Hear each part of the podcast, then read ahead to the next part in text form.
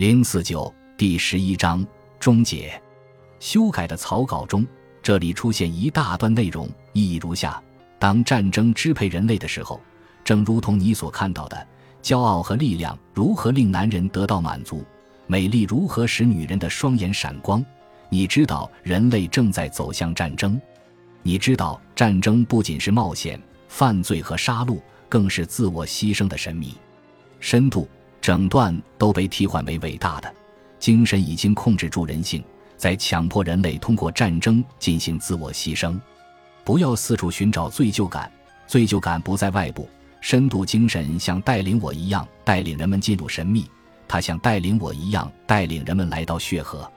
人们实际上是被迫去经历我在神秘中的经历，在外部世界大范围的发生。我并不知道这些。但神秘教我知道我的渴望如何让自己伏在被钉到十字架上的神的脚下。我体验到想要基督式的自我牺牲，基督的神秘在我眼前自动完成。我的先觉，我上方的思想强迫我这么做，但我在反抗。我最强的欲望，我的狮子和我最狂热与最高涨的激情，我想要阻止神秘意志的自我牺牲，所以。我就像一头被蛇缠绕着的狮子，命运不停在自我更新的意象。莎乐美从右侧向我走来，而右侧是我喜欢的一侧。我身上的快乐被唤醒。当我完成自我牺牲的时候，我体验到到自己的快乐来到我身上。我听到玛利亚的声音。玛利亚是爱的象征，也是基督的，我的母亲，因为基督也是爱的儿子。爱生出自我牺牲的人和自我牺牲，爱也是我的自我牺牲的母亲。我听到这一点，并接受这一点。我感到自己要变成基督，因为我知道是爱将我变成基督。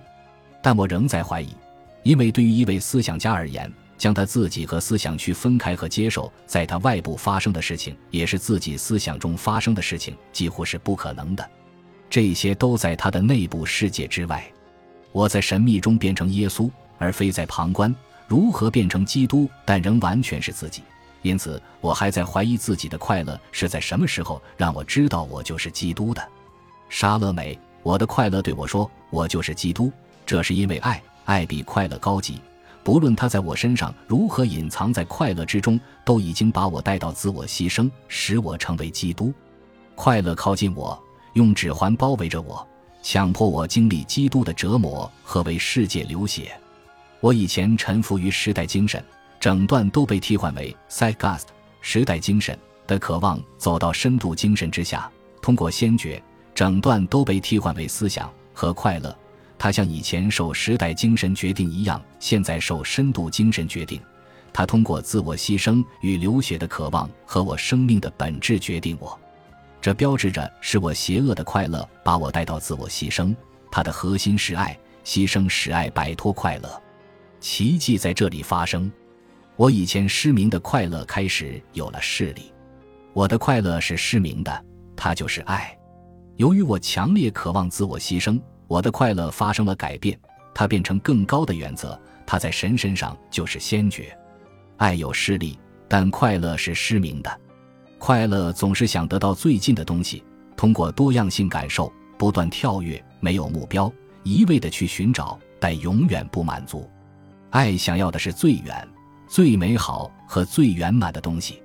我还看到了更多的东西，即我身上的先觉拥有的是老先知的形式，表示它属于前基督时期，并把自己转变成一种不再以人的形式出现的原则，而完全是一种纯白光的形式。因此，人类完全通过基督的神秘相对的转化为神圣。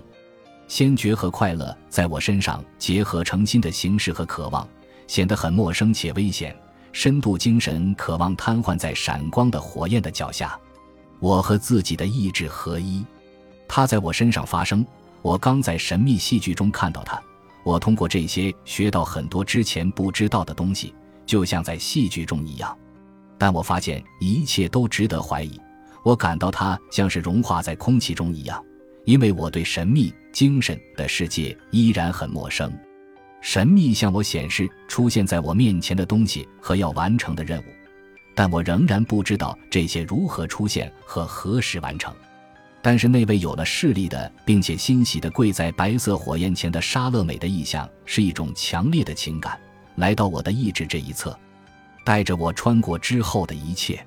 所发生的事情就是我自己的彷徨，我需要通过痛苦赢回我曾经看到过对神秘的完成有利东西，自己最初看到的东西。吉勒奎斯培尔说，荣格曾经告诉荷兰诗人罗兰霍斯特。三十页的红书是他写心理类型的基础，他似乎已经把神秘之前的三章牢记于心。在这三章出现的内容被发展成为对立功能之间的冲突，认同主导功能与和解的象征的发展是对立冲突的解决等概念，这些都是心理类型第五章诗歌中的类型中的核心主题。荣格在一九二五年的讲座中说。